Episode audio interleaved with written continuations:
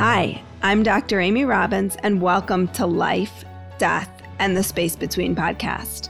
I'm a licensed clinical psychologist, and here we explore life, death, consciousness, and what it all means.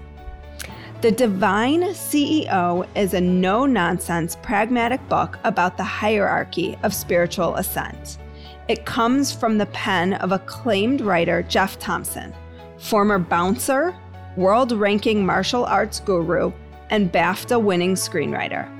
This is a master class on how to con- contract your ego, expand your conscious awareness, and build a powerful internal hierarchy through mastery of mind, body, and senses. For anyone looking to break their negative associations with the world and create a divine covenant with their greatest potential, their own internal chief executive officer, this empirical, muscular, and direct study of spiritual ascension is the perfect companion. It is the essence of the author's 50 year apprenticeship in practical spirituality and high end Budo martial arts. Welcome, Geoff, to the show today. A few things to talk about before we get started with today's episode. If you have not subscribed to my newsletter yet, I have some exciting things coming out in the next weeks, months. Unclear how long it's going to take me to get it together, but there will be some stuff coming out and I don't want you to miss it. So head on over to dramyrobbins.com and subscribe to my newsletter. And I also wanted to tell everybody about an amazing opportunity with IANDS. IANDS is the International Association for Near Death Studies, and their 2020 conference is online. This year's theme is Unlocking the Healing Wisdom of NDEs, and the program is packed to the brim with fantastic speakers and experts to guide newcomers and seasoned experiencers alike through the mysterious worlds of near death experiences, spirits, and the afterlife. This conference, again, is online via Zoom August 14th to 16th, and you can visit iands.org for more info. That is I A N D S.org. And many of the speakers who have been on this show in the past are also members of IANDS. It's an amazing organization that really promotes the work, so much of the work that I'm doing on this show in terms of bringing to light many people's spiritual experiences and spiritually transformative experiences. So head on over and check that out. And now to today's show.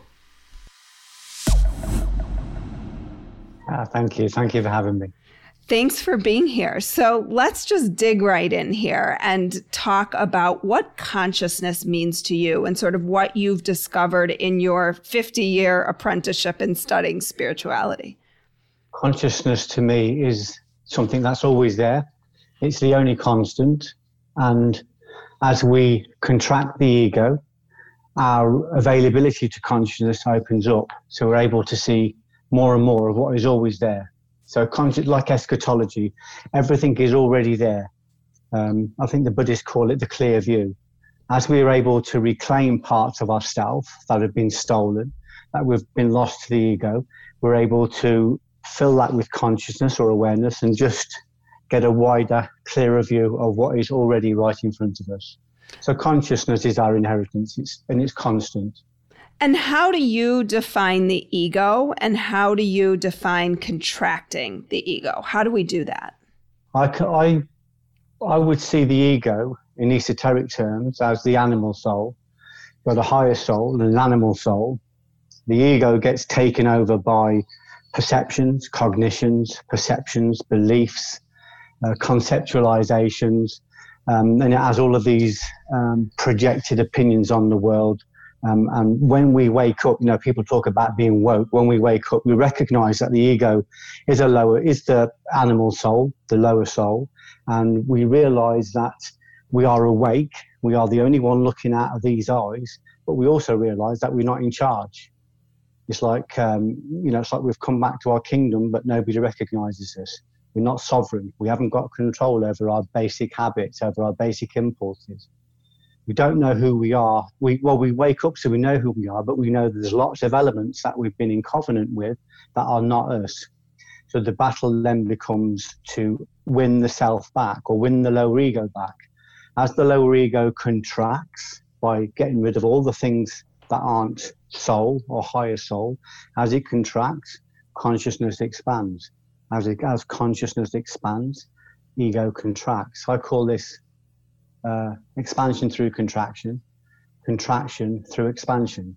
I spoke to Uri Geller. You know Uri Geller. Mm-mm. I, uh, he's uh, he's kind of a very famous mystic. The guy that bends spoons. Oh, okay. Yes, he's. Uh, I spoke to him one day on the phone. He's a friend of a friend, and I said to him, Uri, this was some years ago. How can I improve? He said, Geoff, you need to expand. And then one day I was talking to Gandhi in a in a prepared meditation. I accessed Gandhi and I says, uh, Mahatma, how can I improve? He said, you need to make yourself small. They're both saying the same thing. The ego needs to be made small in order to make room for us to reveal consciousness. The consciousness needs to expand in order to take up the room of the ego. So we, we expand the consciousness when we do things like meditation.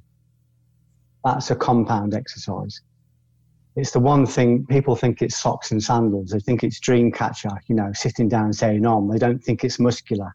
But that's a house ghost. It's very, very powerful. So the way to contract the to, to contract the um, consciousness is to meditate, seated meditation, Con- and obviously uh, the more consistent we are, the more the compound works. The way to contract the ego is through an exercise. Um, the esoterics in Christianity would call it apophatic theology, or mm. uh, the way of finding God through negation, or the way of finding the self through negation. So nobody can really identify what God is or what the deity is, but they can tell you what it's not. I know, I know that my best self isn't jealousy. It isn't anger. It isn't rage or envy. It isn't greed. It isn't judgment. It's none of those things. So once I recognize that that definitely isn't who I am, that isn't coming from an authentic place, and I can start, I can begin um, no longer engage in those aspects of myself. So I'm stopping when when uh, jealousy rises up, I don't engage it. Reality exists at the level of engagement. So if we're able to uh. observe our thoughts and not connect to the thoughts, not engage with them or not identify with them, and we stop feeding them, eventually this semi autonomous thought forms will dissipate. The essence that's locked in them, the effulgence, will come over to us and we'll get more consciousness. Um, and the nature of the addiction or the habit or the basic impulse will be liberated. So we start by by looking at what we know we're not. It takes a lot of self honesty have to be very honest with yourself and look in the mirror and go, yeah, I'm four stone overweight, so I can't call myself a master. It's no good me trying to learn to fly while I still can't even work my magic on this physical body. So it's saying, let's get control of the physical body. And that's how we contract the ego. We mostly, if you wanted to reduce it even more, be kind. Be mm. kind. And even if you have to fake it for a little bit, be kind. Start with the external stuff. Be kind in everything you do. If it isn't kind, don't do it. Kindness doesn't mean letting people walk all over you. It doesn't mean not having your say. It just means coming from a place of kindness. Even if that kindness has to be tinged with a little bit of severity or a bit of judgment, everything's got to come from a congruent, kind place. So I think that's, Sorry, Karen. No, I was just gonna. God, you said so much there. I don't. I, I want to like. I want to, you know, dig into each piece of it. First, sort of reiterating that reality exists at the level of engagement, which is so powerful, right? It's like yeah. if we don't engage with whatever it is we're sort of thinking, then that doesn't become our reality, right? That's very true. Everything is everything is a conceptualization. The, the, the energy around us is neutral until we conceptualize it. If we conceptualize it, we give it a form. If it has a form, it has an aspect. So if I conceptualize you as um, aggressive, your form becomes an aggressor, um, and I become threatened as the aspect. If I'm able to um, mm-hmm. take away denotation, take away concept, what I'm left with is just a neutral energy. If I don't engage that concept, obviously the world hypnotizes us and we're mostly in a hypnagogic state, especially when we're watching things television and reading magazines, if we take in the the conceptualizations of the world and create the forms the world is inviting us to take and those aspects, we will always have enemies. I have no enemies. I have no enemies at all. There's a lovely line in the Bhagavad Gita lift the self by the self. Never let the self droop down. The self is the self's only enemy. The self is the self's only friend. So we can we can deconstruct. We can just say this is a neutral energy. I'm going to challenge those concepts. I'm going to make them qualify themselves, and I'm going to neutralize this energy. And I'm going to, if I take it in at all, I'm going to make something beautiful from it. It's it takes a tremendous balance because before you can do that, of course, you need to know who you are. And we only know who we are when we wake up. when we wake up, we are automatically aware that we are at war because there's a lower nature and a higher nature. Um, and they battle with each other. This is what the, uh, the, in Islam they would call it the greater jihad. The greater battle is the internal war. The, the external war is the lesser jihad. So we, we go to war with the elements of ourself um, the semi-autonomous thought forms that we've given home to, and we subjugate them. So we get we basically get control of the body, mind, um, and spirit, so that we have a we have a congruence. So my thinking, my saying, and my doing are in alignment. Mm-hmm. Um, and that you know the, the the long process is through meditation. It's it's compound. It takes longer, but it's very solid. The short process is when we start to monitor our, our activities in the world, what we eat, what we drink, uh, who we speak to, you know, what, um, whether we gossip or not, how, how kind we are, whether we're rationalizing our judgments um, and, and thinking that their own cat, you know, everyone's got an opinion about everything, but most of it is laced with judgment. So, as, as you probably have been aware, that most of the world at the moment is feeding off negative energy. Yeah. That, so what I'm saying is that that's a choice. If I don't engage the negative energy, I don't give it life. So if it rises up, and the engagement point is here, this is the it's geographical. There's a place. It's here. In your right in your like throat chakra. Yeah, in this little sort of. in the little in the little dent here, just okay. there. So if you ever if you ever have a rush of passions, this is something to observe. If you ever have a big rush of passions, they might come in from all angles. They might come in. They might come in through any of the senses. They might arrive in the soles of your feet as adrenaline, but before they before they have life, they have to be engaged, and the level of engagement is here. So this is the doorway to the heart. This is the, the when we're talking about the heart as the will. So if I engage these negative elements and they take over my will, I am incarnated into the nature of whatever it is I've engaged. So if I've engaged jealousy or anger, or rage, for the time that I've engaged it, I am incarnated into that emotion. It takes over the driving seat. It acts through me. It thinks it's me. I think it's me, but it's not. It's a semi autonomous thought form. And I act in the world. And of course, for the time I'm incarnated into that personality, whether that's five minutes or five years, I am creating karma in the world. I'm creating reciprocity. I'm, create, I'm creating causation. And at some point, if I wake up and come back to my normal, everyday caretaker self, that part of me has to pick up the tab. You know, like the lovely story of Jekyll and Hyde. Um, Jekyll is uh, Mr., uh, Dr. Hyde is always having to pick up the bills for, for, for Mr. Jekyll. The two sides of the same person. So, can you, sides, you know.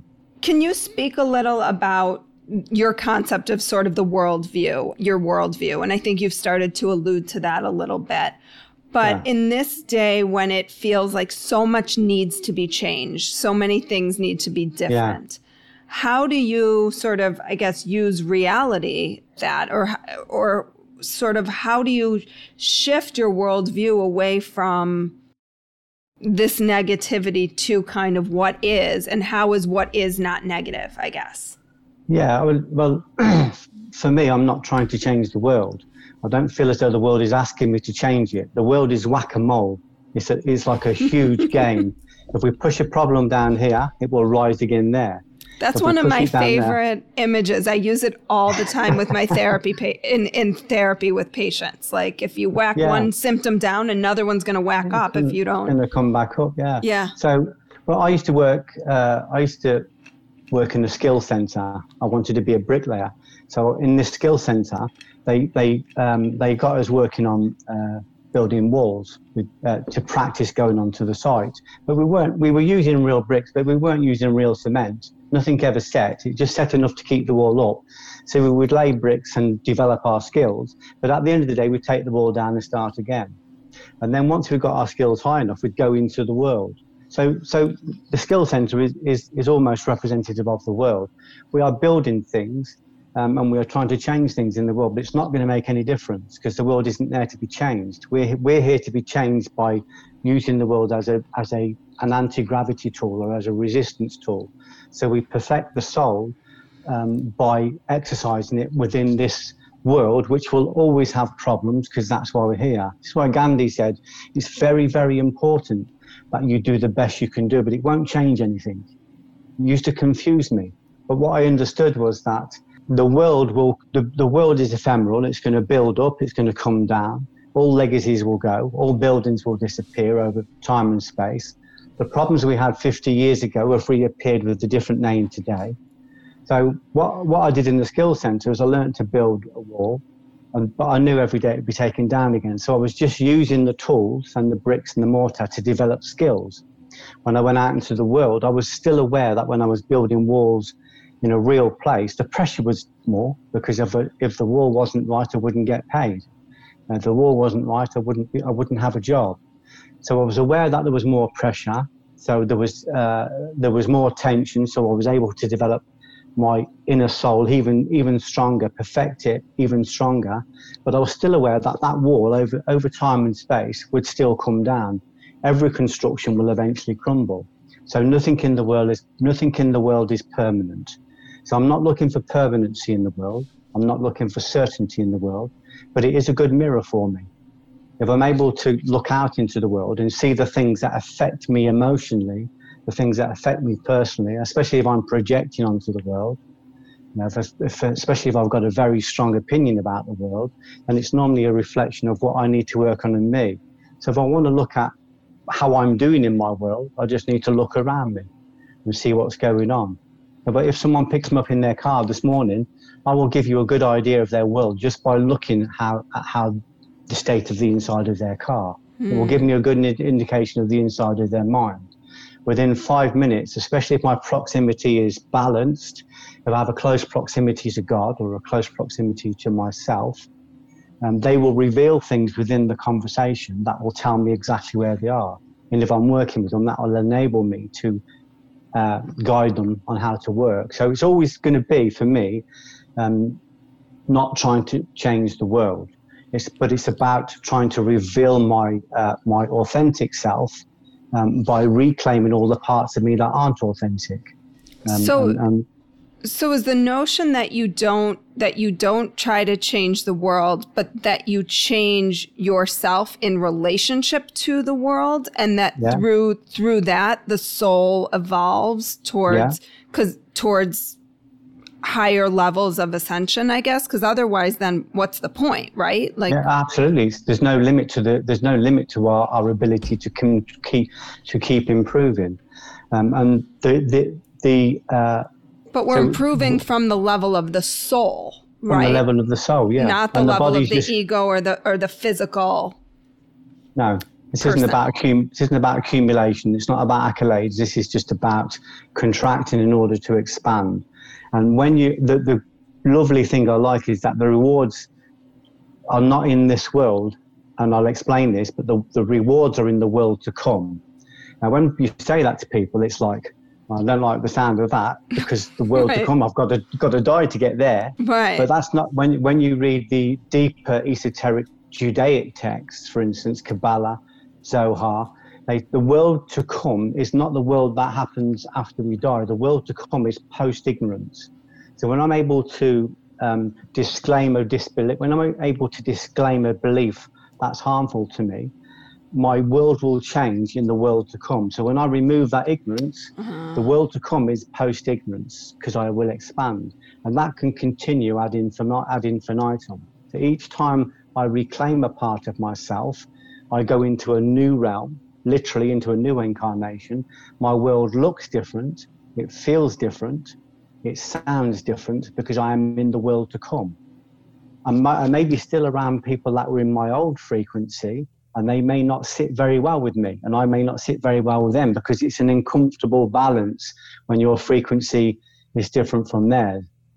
The exciting thing is that the world to come is here and now.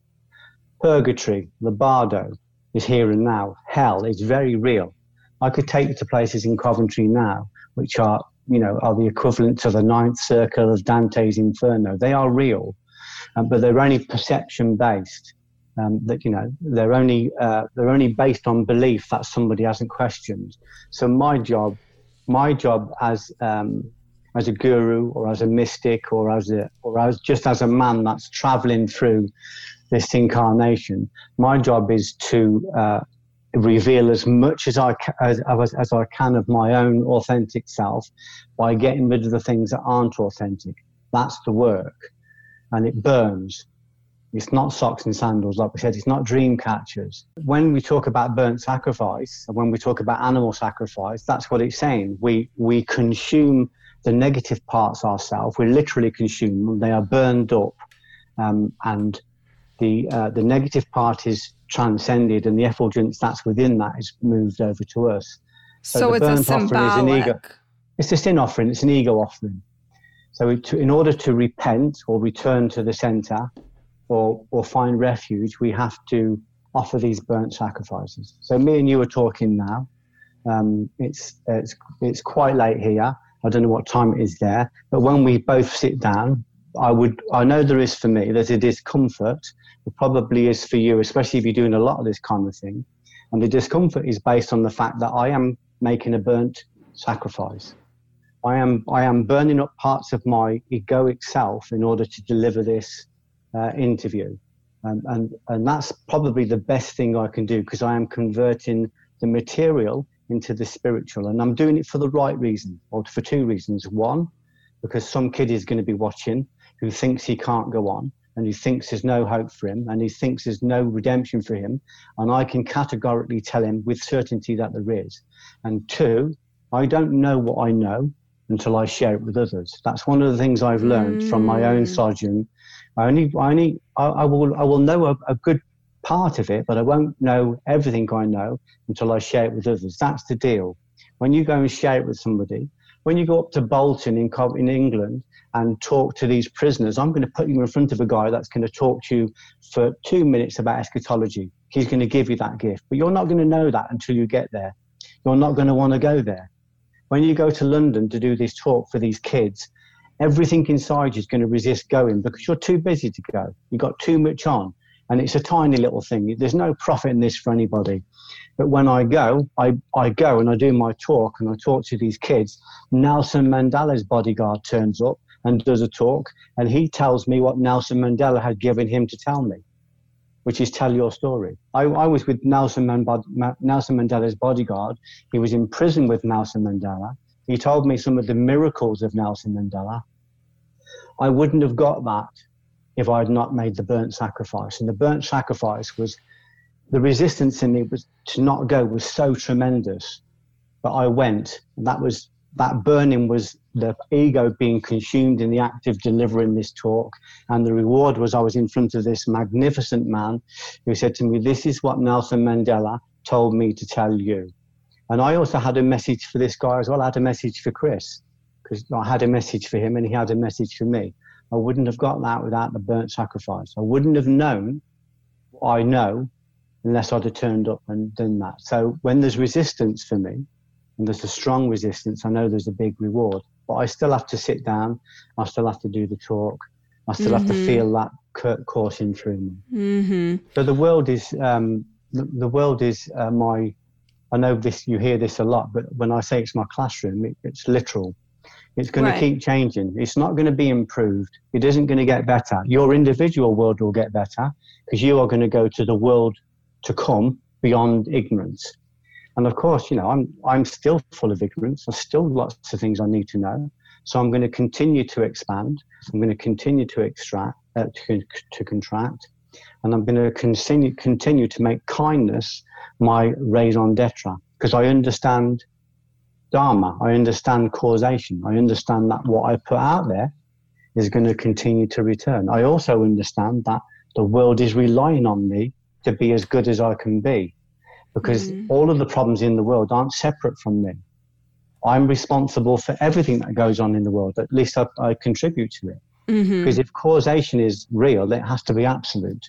It isn't partial, it has to be absolute. So if I drop a pebble in the corner of the water here, the ripples are going to meet every part of the pond. Everybody is going to be, fe- be affected by what I think and say and do. So it's a massive responsibility for me to um, work only with the currency of kindness. Well, and so I think about that too in terms of like when you talk about a pebble, what I initially talked about was how you're sort of vibrating, right? Like the energy in which you're vibrating in this world is yeah. inherently going to affect every single thing that you touch, think about, yeah, connect with, whatever it is. Yeah, it's absolutely true. Osculation, they call it in mathematics. Osculation means you imagine if you imagine a page full of circles, um, mm-hmm. you know, mm-hmm. uh, and each circle is touching. At the point that each circle touches, it, it's affected. Every every circle is affected by every. But at the point of touching, they're all they're all affected by everything else. Like every cell in the body is affected by every other cell because they're all touching at this osculation point. So the world is you know, I think they call it Indra's web, don't they, in, in Hinduism? The world is connected. It's all connected. So everything we do vibrates out. So even though somebody across the planet might feel disparate from us and nothing to do with us, we're still responsible for their karma with what we do because what we do has a rippling effect on everything. It's a contributing factor to everything.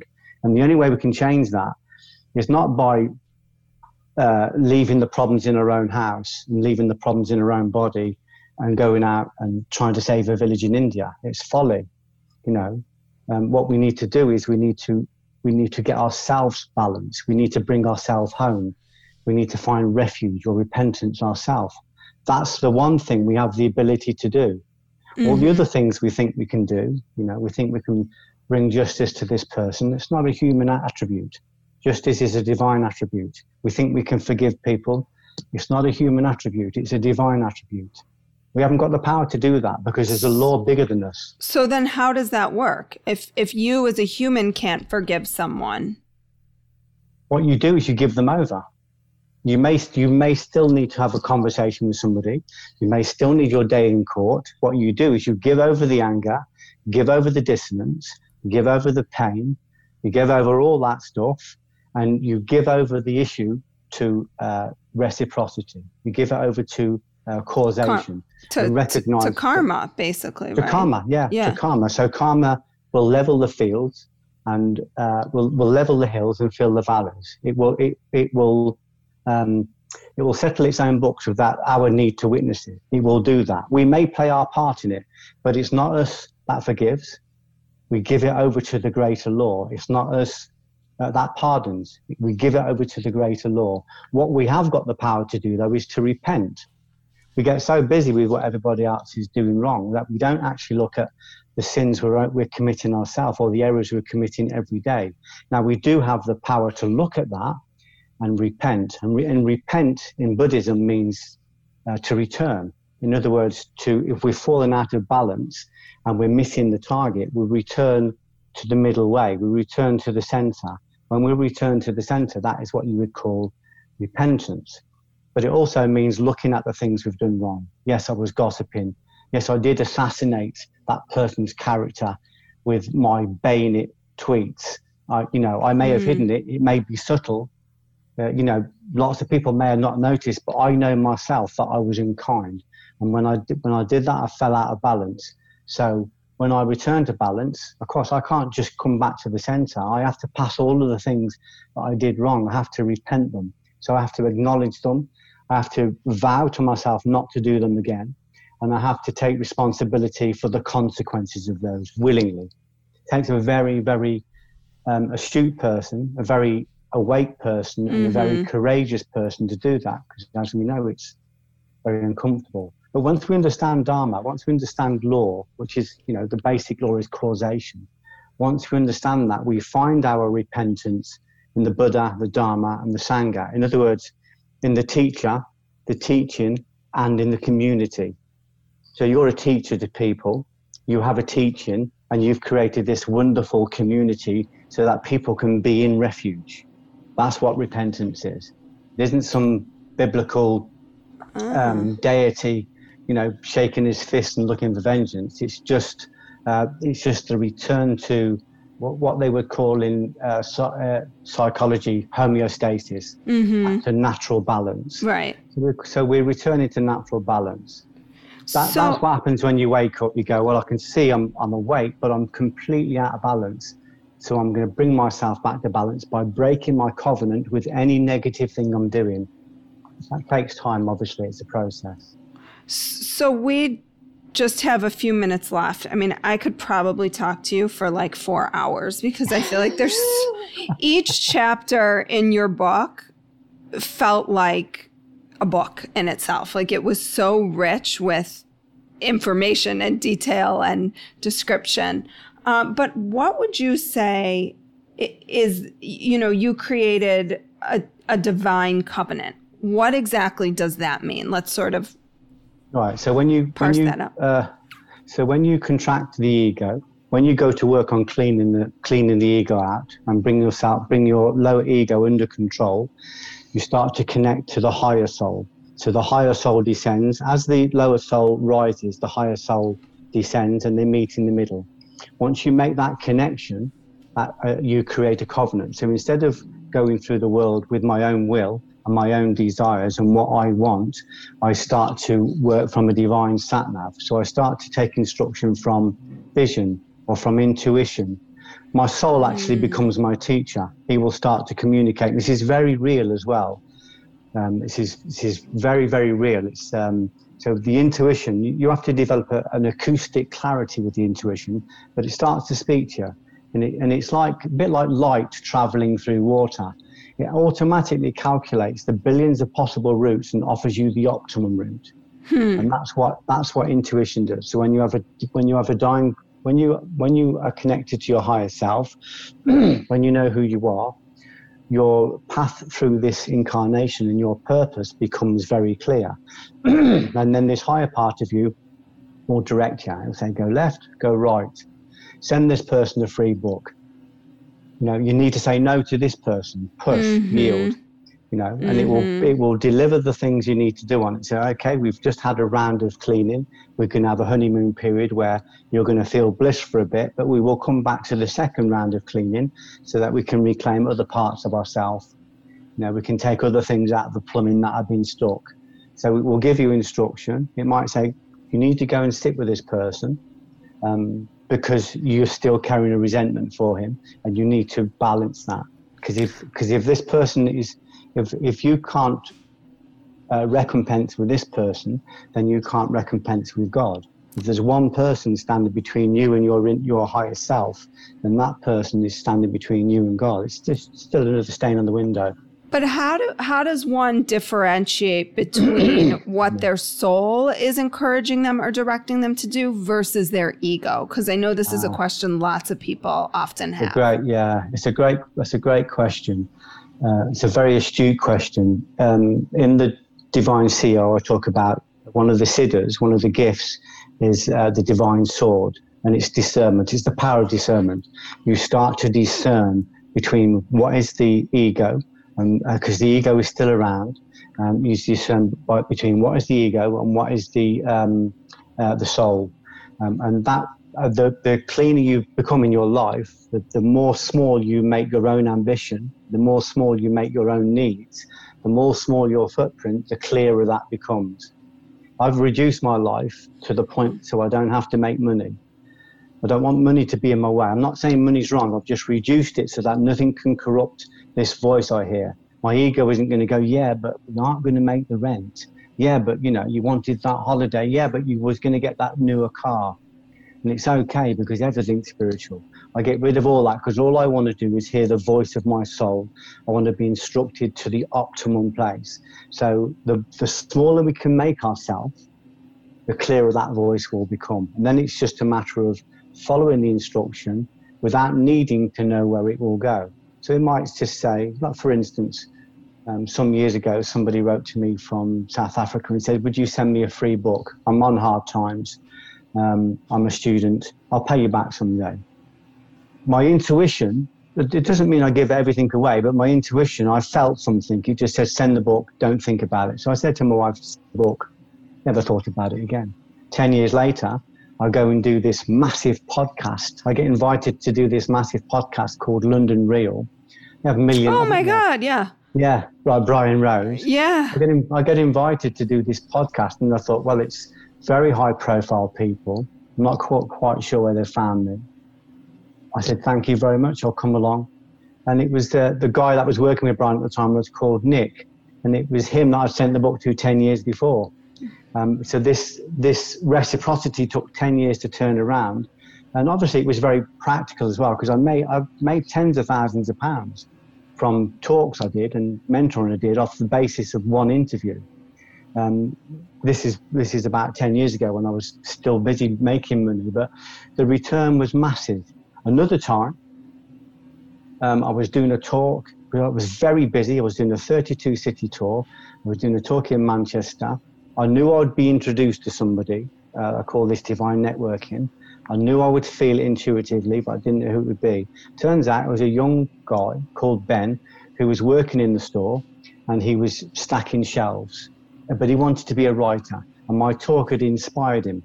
And he said, Would you take time out to let me interview you so I can try and sell it as a story? And I was so busy, and I could feel the resistance to say, No, I'm, I'm the busiest man in the world. And I said, I'll meet you next week. I'm in a local town. We'll have an hour. I ended up spending the morning with him but never thought about it again. Two weeks later, I get a phone call from his sister called Natasha. She said, My brother had been suffering with a bit of depression, so your meeting him really lifted him. She said, Look, I'm a TV producer. Would you like to meet and talk about ideas? So, to cut a long story short, I got two BAFTA nominations and one BAFTA win from meeting Natasha because we made uh, we made two films, three films together. The first one we made was BAFTA nominated. The second one won a BAFTA. And then that went on to be a feature, a feature film. And then that, that led on to me doing a film with Orlando Bloom, which has just been released in America now called Retaliation. But all of that came from, uh, uh, from a kid who, on the, per, on the surface of it, in the world, in worldly, um, in worldly means, was no profit at all. But in divine measure, he, w- he was the most profitable person in the whole world because you led me on a tangent that I would never have found if I hadn't have taken that couple of hours out for him. So and we, we, we follow not, instruction. Right. And that is not driven by ego because no. you don't know the result of it versus saying, oh, I'm going to give it to this guy because I know this guy is connected to that yeah. person who's connected to that person yeah. who's connected to that person who's going to get me a film with Orlando Bloom. Yeah, you, right. You, that's the, ego moment you do driven. that, yeah, that's ego driven. The moment you do that, that's that's normal networking. It's what most people do, and most of the time it breaks because everybody understands agenda. The only thing with agenda is that everybody's doing agenda, and the only thing with masks is that everyone's wearing masks. And oh, for sure they are wearing, now. Yeah, and everybody knows they're wearing masks as well. So, but when we take our mask off, it makes us very unique, and we're not looking for profit. We're not looking for that. We what what might come back for me, Amy, might not come back in my lifetime. I'm not interested in a legacy. I'm not interested in anybody remembering me. It's too small. I want to follow the command of my soul, and the command of my soul will take me to the optimum place. That's something I'm certain about. Certainty is one of the gifts of one of the siddhis as well from waking up. And so you trust that you will have whatever you need to support yourself in order to survive. And it's that it's yes. through that trust that yeah. sort of things ma- manifest or come to you yeah. or however you want to whatever yeah. terms you want to use but you're not focused on i need money to pay my bills it's i trust that in doing the work of my soul i will have whatever it is that i need Where, whatever i need it won't, it won't be whatever i want right. will be whatever I need, and, right. and that will come. In in the Buddhism, they they they they use the allegory of they say you will be given two but two dharma protectors. You'll have two beings that will follow you, and they will look after your means. They will protect you from outside forces, but they will also look after your means. They'll make sure you have supper. They'll make sure you have transport. They'll make sure you have a house. But sometimes what you need doesn't come till the 11th hour. Sometimes it comes from an unexpected place, but it comes. And that's where we have to develop the trust and the faith. And obviously, once it's happened a few times, you start to understand that. But you also play your, well, for me personally, I play my role. And my role is to give myself as small a footprint as I can so that I, have, I don't have many needs.